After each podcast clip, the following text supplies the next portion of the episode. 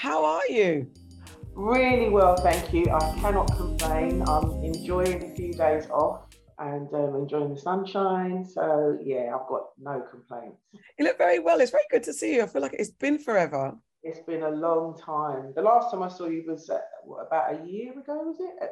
Let me intro properly. Hi, I'm Akua Gyamfi, founder of the British Blacklist, and the wonderful voice you're hearing that we're just chatting. I feel like an old friend. I think I can comfortably call you an old friend. I'd like you to introduce yourself. Who are you and what do you do, please? My name is Michelle Greenidge, and I am an actress. I'm very happy to say that I'm an actress now. I haven't always been an actress. I actually had a 20 year career working in local government before I trained. So I trained as an adult whilst I worked full time for one of the biggest London boroughs. My journey into this career has been very different to lots of people. I didn't do the drama school route. Um, I feel like I need to take my take back my talk. I'm like my great friend Michelle. I did not know you worked in government. I did not know that. I actually didn't. I know when we met, you were kind of, I think, probably maybe three years into or three or four years into your acting career. Yeah. So yeah. what was it about working in government that you were like, nah, this is not for me? Oh, you know what? After doing 20 years, I was completely burnt out. And also, it wasn't my first choice of career. I mean, I always wanted to be an actor, but it was just pressure from my parents to get like a, a proper job. When I was at school and I was at the point where I was choosing my options, of course, you want to please your family. So I, I asked them if it would be okay for me to take drama. And my mum's reaction to that was, drama, me, I'll go get your drama. so that was a no. You end up making choices that please your family, don't you? So, um, I mean, it's interesting because I could have chosen two paths. One was to be an actor, and the other was to be a sportswoman. Um, I was really good at sports when I was young. I ran the 100 metres. I was really good at discus. I was really good at badminton and netball. There were lots of things that I was really good at. Since I was, you know, in primary school, I, I competed quite competitively in those sports and did really well. And it was only due to injury that I didn't think I should pursue it because I kept tearing my hamstrings from a very young age. I first tore my hamstrings, I think, when I was 10 um, because I was competing so much and not warming up properly. That just continued throughout my youth. Yeah. I, I, gave that a knock on the head, but yeah, I always wanted to be an actor. But you know, I, I, I mean, my parents wanted me to work in a bank. not that I was any good with numbers; I was rubbish at numbers.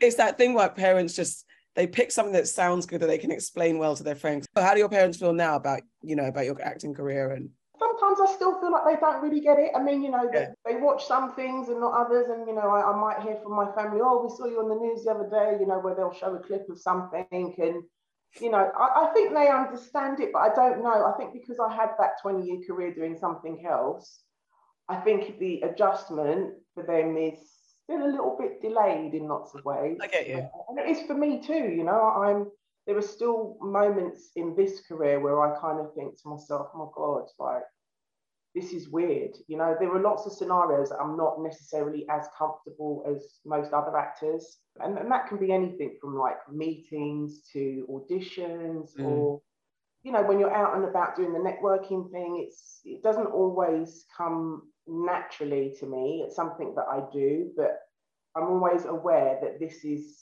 this feels a little strange. What I always get from you, you're so down to earth and relatable and humble. And I think it is possibly you're coming into it I don't know how to like a fresh eyed perspective into it. So yeah. not every actor or creative gets that, but you haven't got the kind of been there, done that, jaded or sort of entitlement. So I think it's almost like you're surprised when you get like a good role and stuff. And it's like you're so talented. What was the role that really validated, like, oh, okay, I've made the right decision and I feel like I belong in this space. I feel very lucky to say that all of the choices I've done have been the right decision for me because I've had to turn things down or, or things have clashed and things haven't gone my way for whatever reason, but it's all worked out. But I hmm. think mm.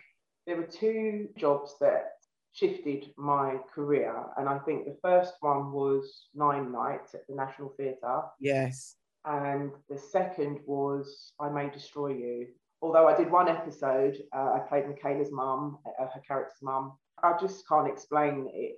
You know, she's an amazing human being, and she allowed not just me, but all of us to just bring what we're bringing. You know, she wasn't prescriptive about what she wanted. It was what you thought it was, and she just went with that. And for me, it was such a moment in my career to work with her and her mum. Um, her mum is an amazing human, yeah. you know, just humble and lovely. She just let me be myself, you know. I mean, I remember for the fittings, I always turn up with my own clothes just in case people don't have outfits that I think uh, really fit the characters that I'm playing. And also because I'm quite tall and I'm a certain size, I want to make sure that the clothes I'm wearing are right. So I remember turning up for the fitting with a massive suitcase full of clothes.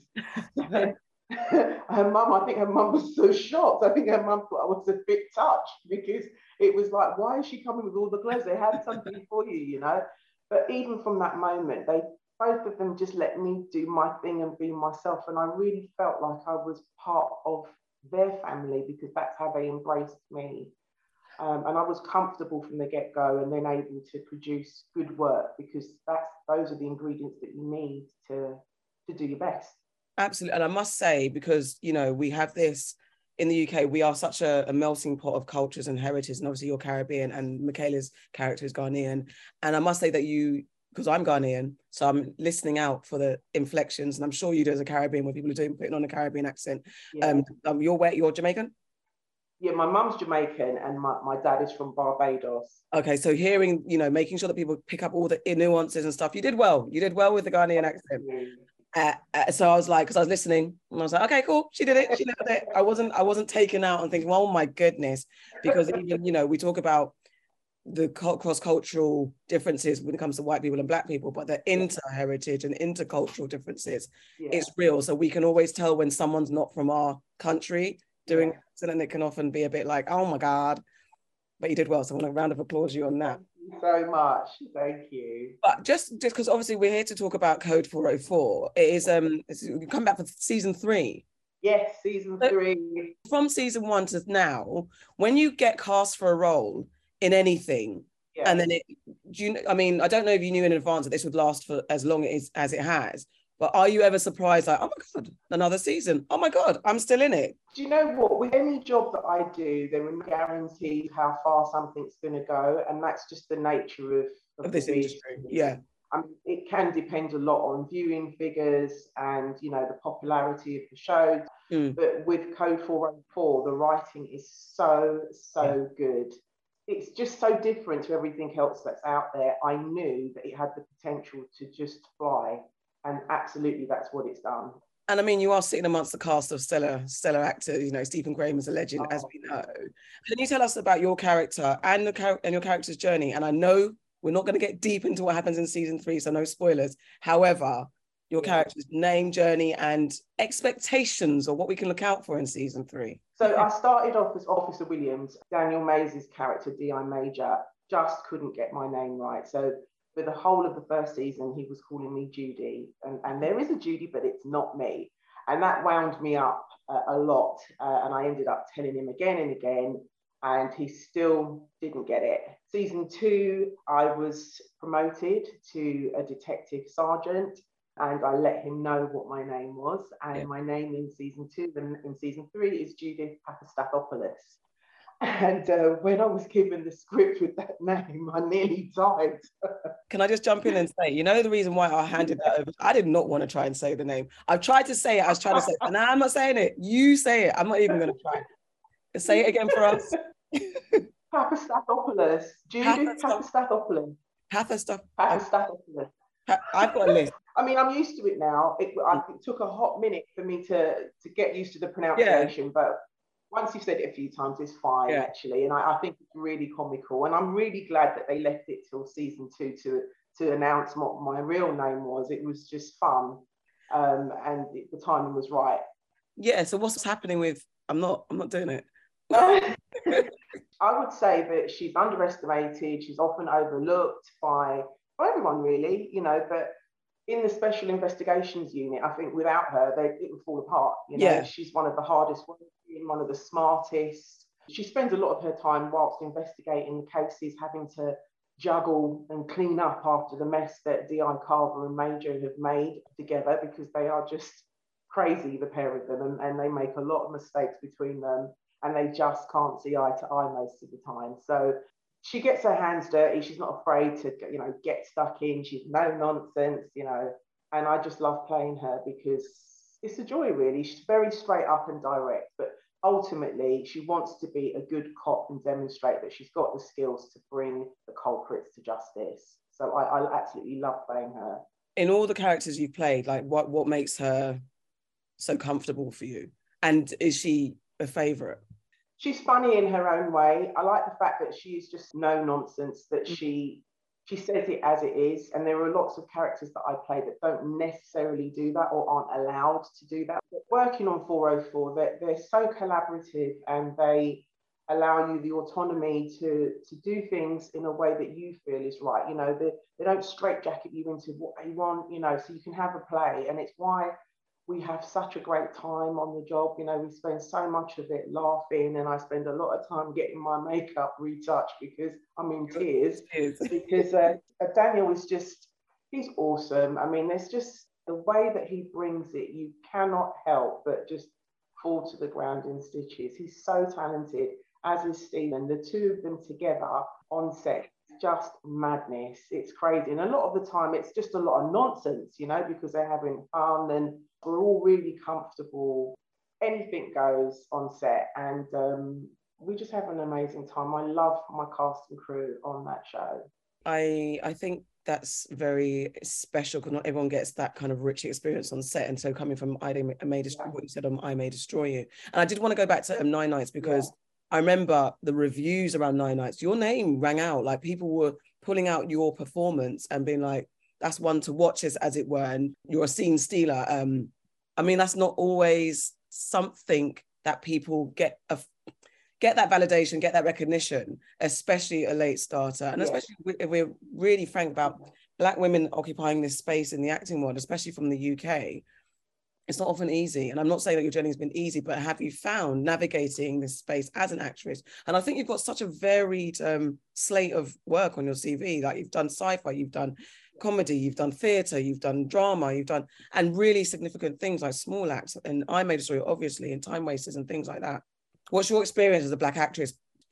Has it been a struggle? And I don't want to labor on that, but it's just understanding your. I can't complain because because I came into this quite late. Mm. I was really concerned that having that late start would set me back. And uh, well, when I started out, I do now, but I didn't have the same relationships and experiences with casting directors, with producers and writers. So I, I really felt that that would in some way hinder my ability to take my career forward. But it actually didn't. I mean, I can't complain. My journey was, in comparison to lots of people, quite short in as much mm. as I started out in, a, in uh, doing theatre after 10 years um, in a play called All Saints, written by Nicola Baldwin and that was in a venue in Peckham. It got mm. really well reviewed. And then after that, uh, Clean Break, who are an organisation that I is very close to my heart. I love Clean Break. They deal with women affected by the criminal justice system. Yeah. They met with me for a play that was going to Edinburgh Fringe um, called House, written by the awesome Somalia Seaton. Yes. And um, the play did really well, and it went to the Yard Theatre. And then from there, I was offered a part in The House They Grew Up In, written by Deborah Bruce, which went mm. to Chichester Theatre. So, you know, the steps already, you know, I'm going to Chichester, which is quite a prestigious venue yeah. for any actor in their career. And then straight from there, I went to National, and then straight National, I went to the West End. So, in terms of how much work I've had to do to get to where I am now, my journey, my hops have been quite major. The steps I've taken have been quite big steps in a relatively short period of time, in as much yeah. as I haven't had to do lots of theatre to get to where I am now. And then after Nine Night, I focused mainly on TV and film. And because the opportunities were there, I took them. I love theatre and it's something I really want to get back to at some point, but I am really looking for the right script and I love new writing. So um, as I don't feel that I've had it hard. I can't complain because of the, the prestigious venues that I've worked at and all of the brilliant people that I've worked with, not just actors, but directors. You know, I've worked with Steve McQueen and Ricky Gervais and and lots of great people. So I, I really can't complain. And what I know is that people seek you out. They're like, they see you and they like, it's you, Ricky Gervais, Steve McQueen. They've sought you out. What's so special about Michelle? I don't know. I I do think that the, the route that I took not to go to drama school meant that I acquired lots of life experience. Okay. Um, and I'm able to draw on that and bring it to my work as an actor. And when I worked in local government, the work that I did was very stressful, which was like investigating client fraud, but also staff fraud. And then from there, I went into complaints. So I've had the experience of being able to work in conjunction with a number of agencies, you know, the police, mental health organisations, uh, organisations that deal with young people, domestic violence. I've lived those experiences, you know, you can't not because when you're involved with working with people who have fallen on hard times, you can't help but feel what's happened to them because yeah. you're witnessing everything. And they're ultimately, a lot of the time, they're relying on you to support them through. And you end up getting involved in lots of other aspects of their lives in some way or another just to help them. So I feel very fortunate that that has helped me to be the person I am today. And I wouldn't change the route that I've taken. You know, I'm glad that I didn't go to drama school because I feel like I do have a bit of an edge on lots of things because I have the experience of it. Even the simplest of things, like you go on a job, for example, on Afterlife, I play a receptionist, and it's not just about picking up the phone and pretending you're typing. Because I've performed that role before, I'm thinking about my backstory. I'm thinking, well, this is performance related pay. You know, I've got to meet my targets, going the extra mile, being supportive to other people, you know, making sure that I behave in a way that's not going to get me into any trouble. Uh, so there's all sorts of things going on for me behind the characters that I play. As you're saying, I'm thinking, so should all drama school kids have a, like a year or two work experience in life before they, not obviously maybe not before they book jobs, but they could, they should be like take downtime to go and live life. Because I think you can see when someone I, is performing the role, as you said, fake typing rather than actually yeah. in, in those nuances. Yes, I would say yeah, because without that experience, you're thinking about what you think it should be. And for me, I'm somebody that totally immerses myself in what I'm doing. I like to be, I like to try and be that chameleon that can turn myself into whatever the role requires without somebody saying to me what they're looking for to just be able to bring it. And that way you're able to show something that they may not have been looking for in terms of your director, you know? So yeah, I think it gives you the confidence to go out there and know that you can do something and have a play around with it instead of just acting what you think it should be. This career as an actor, it's a hard life. There are no guarantees. So if you don't have anything else to fall back on, if it doesn't work out, because none of us know how the journey is going to end up, it's good to have experience in something else that you can earn a living from, for example. So it's a hard one because it is what it is for lots of people. Lots of people go to drama school and you know they go to good schools and they're taught you know really well, and then it all depends on what happens next. And it can be really tough if you don't make it. Not to look, I mean, your career is not done and we've got to enjoy this latest series, but what's next? What's um on your tick box for like roles or? I, yeah, I just want to keep building the body of work that I've got and do more comedy, more drama. You know, I'd, I'd like to really take my career to the next level. There's a lot that I can do that I haven't shown yet. I really want to be able to to do more of what I love. Though you haven't had to struggle getting to the roles that you're getting so much work, that but you've said it more than once, like someone like me, so you're tall, you're a black woman, and stuff like that. So, what mm-hmm. would be a role that would be groundbreaking for someone like you to break the mold mm-hmm. or the stereotypical thought process of what actresses, how actors should be cast, and based on their looks or anything? There's nothing specific, but what I would say with me is really important that whatever I do, I'm happy doing it. My happiness is so much more important than than any role. I mean, if I if I get a job, that's great, but I'm somebody who loves to work with great people on great scripts, you know, on a production that's great. Whatever comes up, if I like it, I, I want to do it, whether that's here, whether that's in the States as long as I like what it is in front of me. I hear that. I was going to say you're going to go to America. Would you go? I would go. I mean, I can't lie. I'm a bit of a homebody. I do like South London. I love my cats and you know my husband. I like being at home. But if the job took me away, I'd do it. I mean, this year I've spent quite a lot of time traveling. I've been working in Morocco, and the job that I'm doing now is taking me to different countries, which is lovely. It's nice to kind of be away from home and enjoying doing what you're doing in beautiful places. So yeah, I'll do what it takes. I mean, I wouldn't want to live in America, but if a job came up that required me to be there for X amount of time, I'll do that as well. I mean, you know, I don't have children, so my cats and my kids, but you know, they've got my husband, and so you know, the world's my oyster, really. You know, I can kind of pretty much do what comes up. I hear that. Um, so I've got some quick getting to know you questions before we go. Yeah. Give me a book that you have to have with you at all times. Right, well, that's a question because I don't read a lot. Ah, that's interesting. Not everyone does, though. Not everyone does. You know what? I'm a person, if I pick up a book, I've got to read it continuously until it finishes. Okay. And if I don't do that, if there are breaks in my reading, then I feel like I've got to go back and start again because I need to be involved in everything. Oh. So I think because of the nature of my work and I'm sent lots of scripts, that interferes with my ability to enjoy reading. So I don't do enough of it. What was the last um, book? Okay, what have you got a favourite book, just in general, or not at all?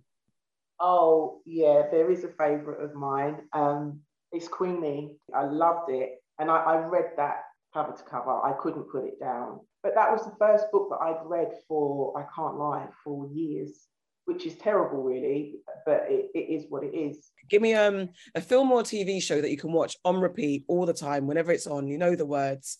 Oh gosh. Well, those are generally programs like I like comedy. So Mandy, I've watched Code 404 lots of times. I could watch the Steve McQueen series again and again because those, okay. those stories just touch me. And because I'm from that era, yeah really fond memories and associations that I have that remind me of my childhood and my family. Just to touch on that, we didn't talk about Mangrove. That's one of the favourite ones, standout episodes that you were in. Just speak to a little bit of your experience just before we go back to the rest of the questions. What was oh, that like, as you said? It was incredible. It was an incredible experience working with Steve McQueen. Because of the nature of my main scene, which was in the police station, the stunt coordinator came to me and said that, look, we're not allowed to give you any cushions or padding or anything because the set is very small and the camera will show the entire space. And I actually learned quite a lot about myself as an actor in that moment in the rehearsal okay. for that scene because Steve had asked for us to uh, rehearse it at like 50%. And when he asked for that, my heart sank because I thought, oh my God, I can't do it at 50%. I'm not a person that kind of maps things out like that. I have yeah. to feel it inside, like uh, to the point that you know my blood will be tingling, my body will be tingling, um, but I will be shaking inside. I've got to feel something before I know what's going to happen with it. And I heard what he'd asked for, and I thought, I can't do that, but I can't say I can't do that. Let me just do it at kind of like 95. Um, and then I kind of knew how I would feel in those moments. And I did that. And that was it for me. And it was it for them because originally they planned to shoot the scene in the police station in three shots, but actually they got it in one after they had watched what I'd done in the rehearsal. He was so happy with the work that I did. I mean, you know, I'm not a small girl, you know, when I came off the set and he watched the footage back, Steve came out and picked me up.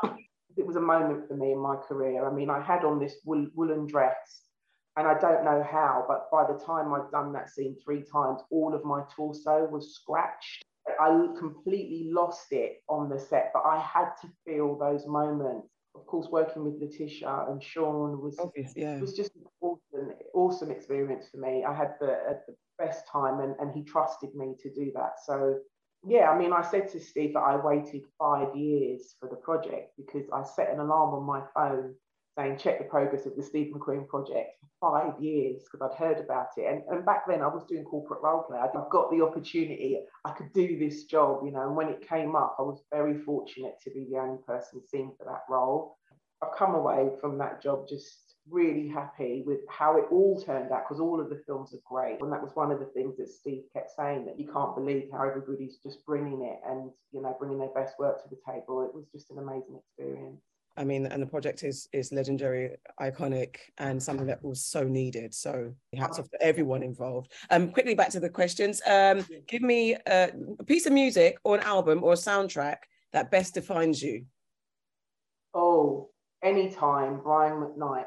I'm an R&B queen, you know, I used to be on the rave circuit, you know, I know all the DJs and all that, but Anytime by Brian McKnight is something that I will always jump to play. I mean, I was listening to that yesterday and the day before. I love it. I love it. I love it. I love it. I love it. It's it's very special. It touches me. Most impactful thing you've seen on stage, and that could be a concert, a play, but something you saw on stage that had the most impact on you.